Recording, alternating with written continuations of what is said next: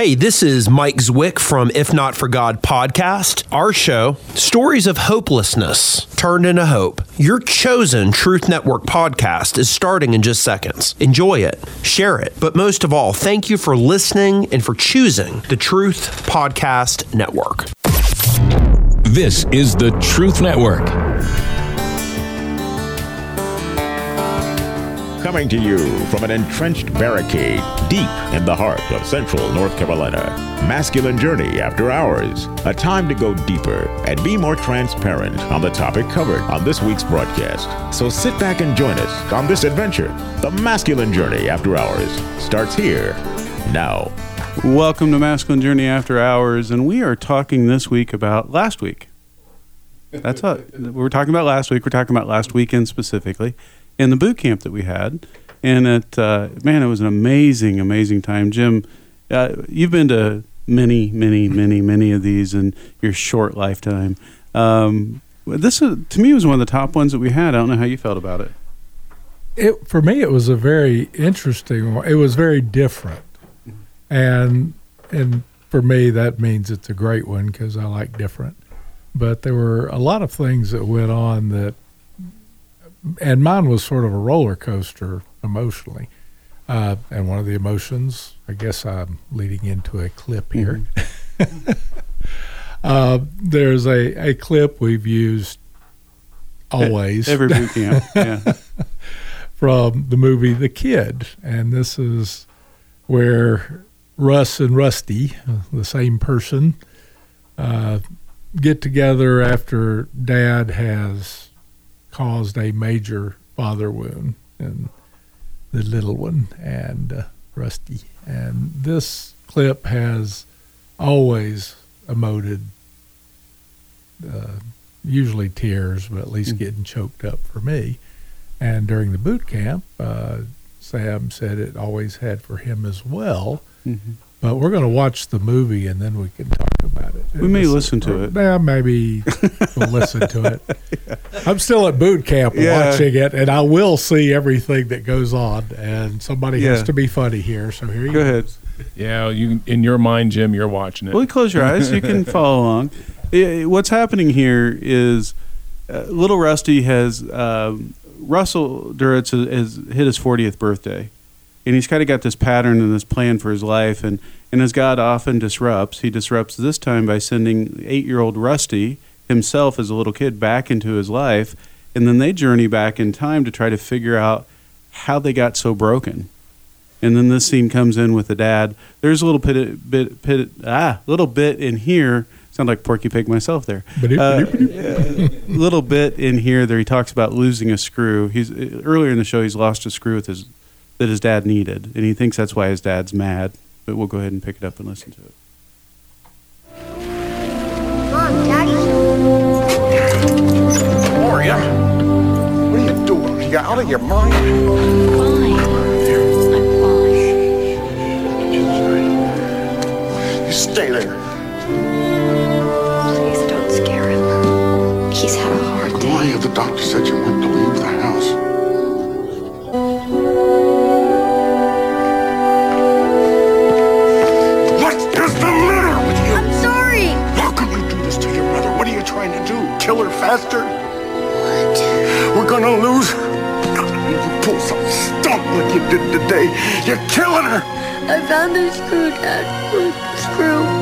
Stop crying. Here's the screw, Dad. Look, here it is. Here it is. I found it. Stop Please, crying. Daddy, look at the screw. Here it is. Stop crying! Stop! You gotta grow up. Now, do you understand? Grow up. Grow up!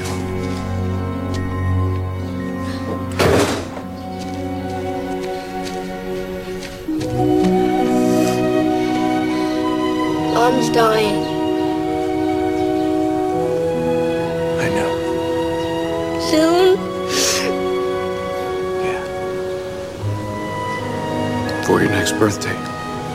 Did I do it? No. No, you didn't do it. It's not your fault. Dad was just saying those things because he's scared. Because he knows that he has to raise you alone. He doesn't know how to do it. I thought you never cried. Not since my eighth birthday. And it is important to know this is his eighth birthday, and he's losing his mom before the next one. And uh, I was trying to force Sam to go first, but I'll go ahead and jump in. Please do. This Sam said that he had always been moved by this scene, and then discovered a wound in that. But in this, if I've got a wound, I'm not aware of it yet, but there may be, and God may show it. But I've always felt so much compassion for everybody in this scene little Rusty, Russell, the adult, and Dad. Because he, and, and the fact that Russell understands what his father was going through now, 32 years later. But he's also able to let himself know at eight years old that it's not his fault. It's okay. You know, this is, it's part of life, but you didn't do anything wrong. And that's a big theme in these two. It is, you know, and, and one of the things, if you watch the movie, older Russell does not have a good relationship with his dad. He's very distant and very cold to him. So they're both getting healing at this exact same time. Older Russell just has the age and experience to articulate it to the younger one, right? And it's really pretty cool, you know. And I wonder, you know, what that relationship with the dad looks like, you know, later on when they get back and there's healing on Russell's side now you know we don't get that in the movie but it is such a great movie um, i it didn't take it wasn't a long stretch for me to know why it always choked me up because i was that dad uh, especially with my youngest son. Um, he was very strong-willed. I'm very strong-willed. Uh, it didn't work well together you know and and when i would see that clip it would remind me that i had wounded him you know until god came in and did some healing in his life. We had some open conversations not in god's life my son's life. Um, we had some open conversations about you know how he felt growing up and how I felt and what was else was going on in life because there was a lot going on that he didn't know about. You know that you know, and I could ask for his forgiveness, and we could really just talk through that.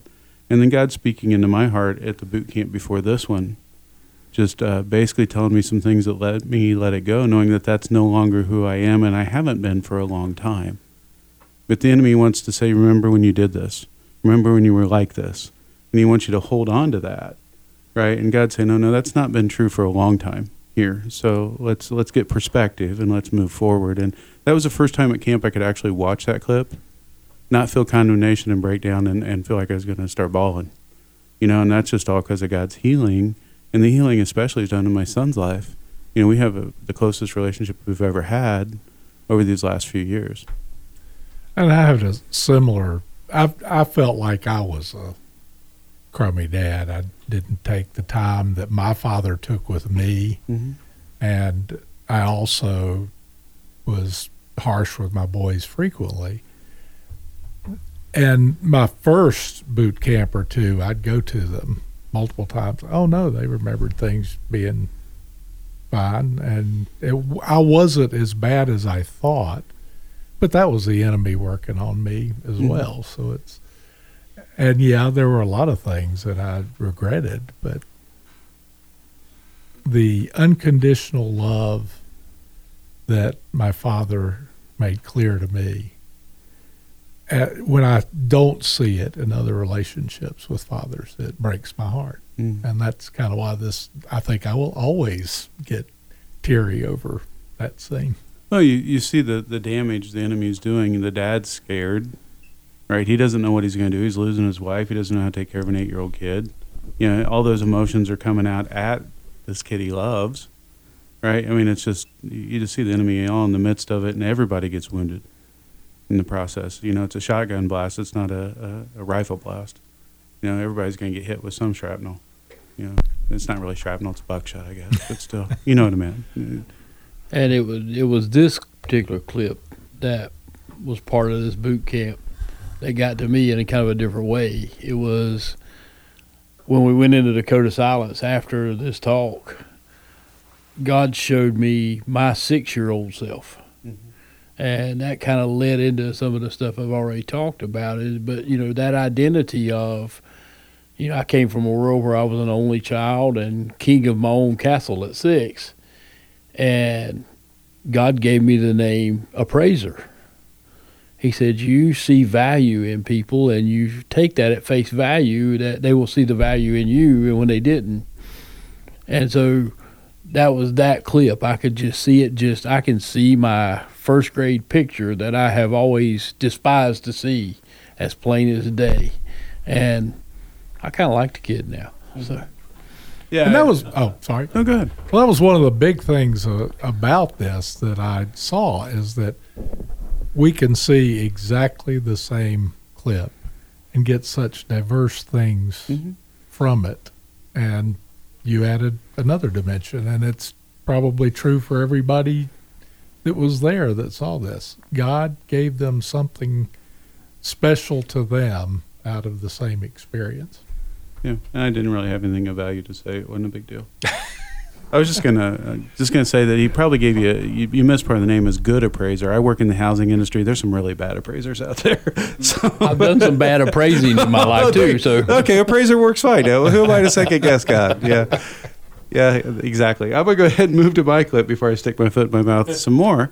Uh, but before I do that, Andy, you wanted to make a point about something. You know, these clips aren't really the most uplifting clips we've ever played, right? And so it makes boot camp kind of sound like Debbie Downer. Yeah, you know, it's little bit. Robbie's fault. He's the laugh trap guy, and he's not here. So nobody stood up and and was a pinch hitter for him. So we did.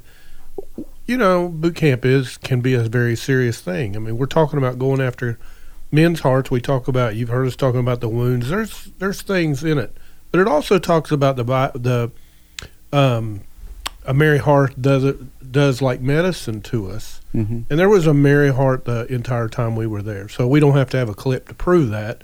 Um, any of the guys that were there would tell you there was a lot of laughter, a lot of joy, a lot of inner. Um, you're wanting the mic? Will you hold on, please? no, I'll finish up real, real quick here, Jim. But it really was a good time of just a lot of, and particularly our team. I think it's important that we stay connected and joyful, and then that rubs off on the other guys. But they brought it themselves. They they all had great spirits about them, and it made it made ministry uh, just work. And then you know you know that they went back with a light heart into whatever situation they had. Yeah, Jim. Boy, I'm glad you were quick.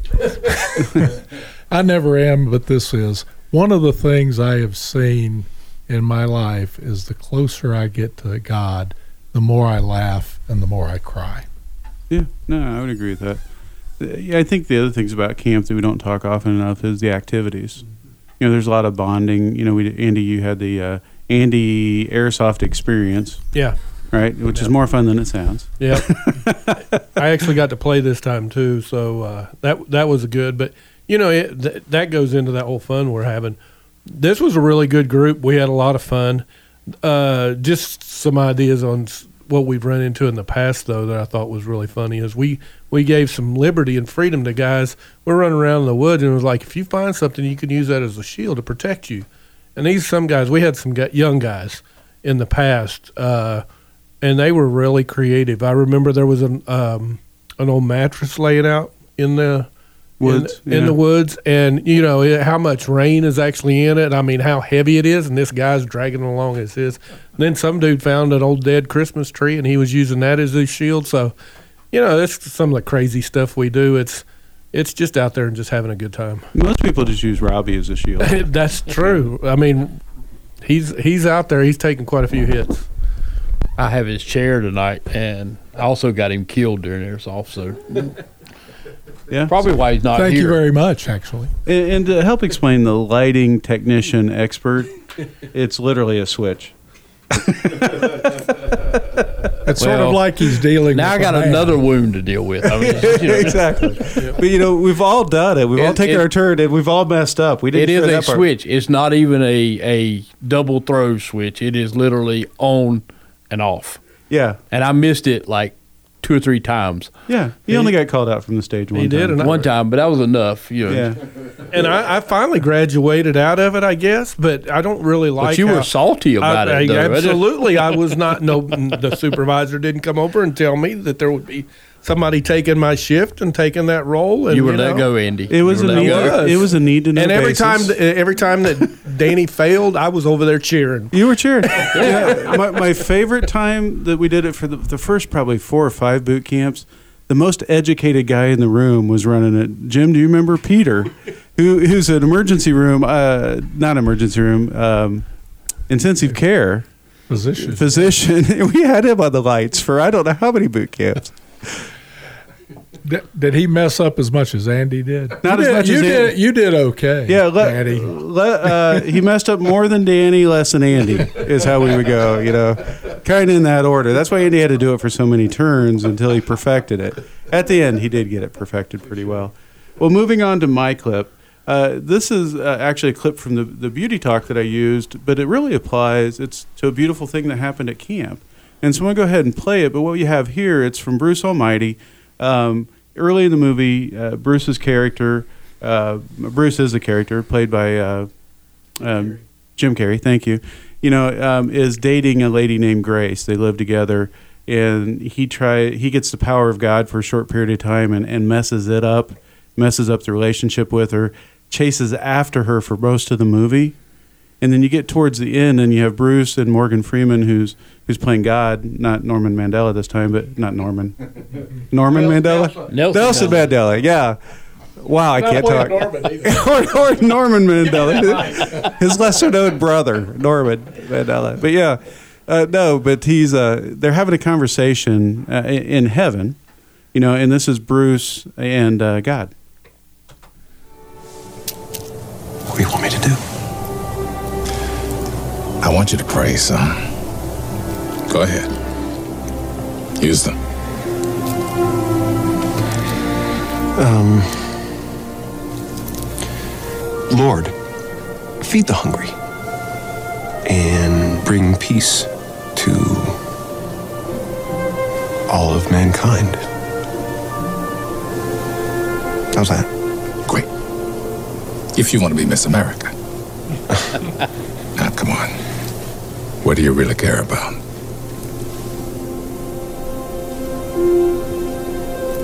Grace. Grace. You want her back?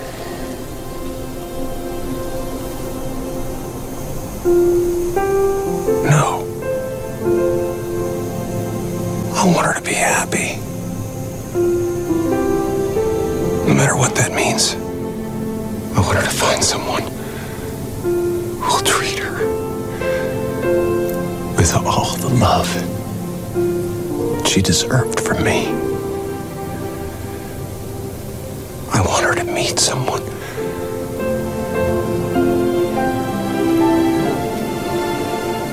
who'll see her always as I do now.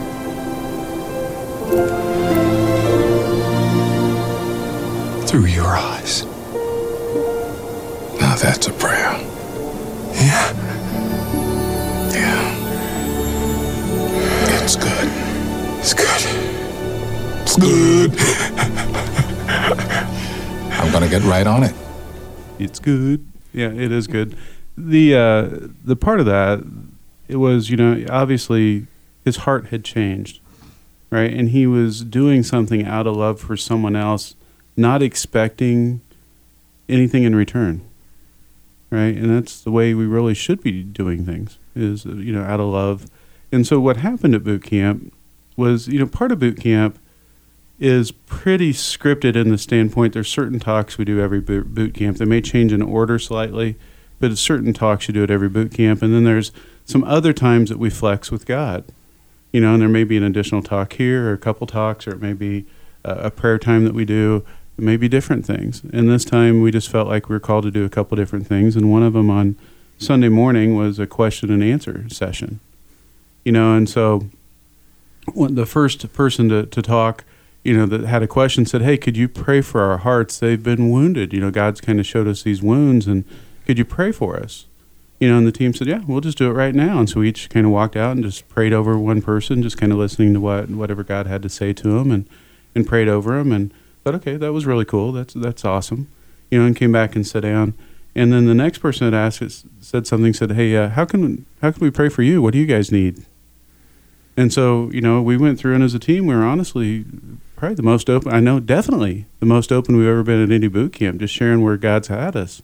You know, we've had lots of healing and lots of restoration, but there's always more. You know, and this is where we're at today. And uh, those guys, the campers, you know, the the people, the attendees, you know, um, came up and prayed over us.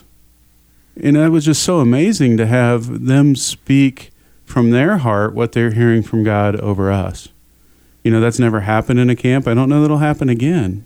But, you know, the guys, you know, some of you had to leave earlier, but wasn't that really amazing to have that happen and, Really and amazing. how genuine they were in wanting to pray for us? Yeah, really amazing. The- I wasn't sure what was going to happen, but yeah, it was just so sweet to have somebody pray from their heart and you know over you because one of the dangers of ministry and leadership is people look to you for answers and you pose and say, think you got all the answers and to open up to the people and go hey here's where we're at is authenticity i think so Yeah, we make it pretty obvious we need prayer. Yeah, we Yeah. it's- You, You had to see be clueless. on, from the air or at on the boot camp. Yeah, you can see we need prayer. Yeah, we, we probably should have collected prayer for you since you were gone. he, he was one of the ones that left, and it turned out that was seven uh, on staff and seven campers left after it sorted out. So that to me spoke volumes about it being God. One of the things about this camp that was unique to me and very special is it's the first time I haven't. Well, let me start from the other end. It's the the it's probably the most spiritually mature group we've Mhm. ever had as campers. And it's the first time I didn't feel like I felt like I was just one of the entire group instead of, you know, staff campers being Yeah. separated. And they treated us that way. And that made that even more special to me. Yeah, I think there there's a lot. You know, when you come back to where we had it at uh, Carolina Bible Camp, it, it, there's really a lot that brings intimacy there.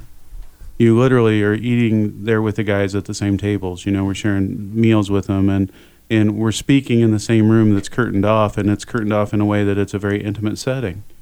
You know, and, and at the place that we were before has got its own attributes, but that's not one of them. You go eat in a totally different area. Sometimes you're completely separated from the, the guys because we're eating, trying to get stuff ready, you know, that type of thing. But here, there was just a whole lot of intimacy. And, and it was a very spiritually mature group. Not that the others in the past weren't.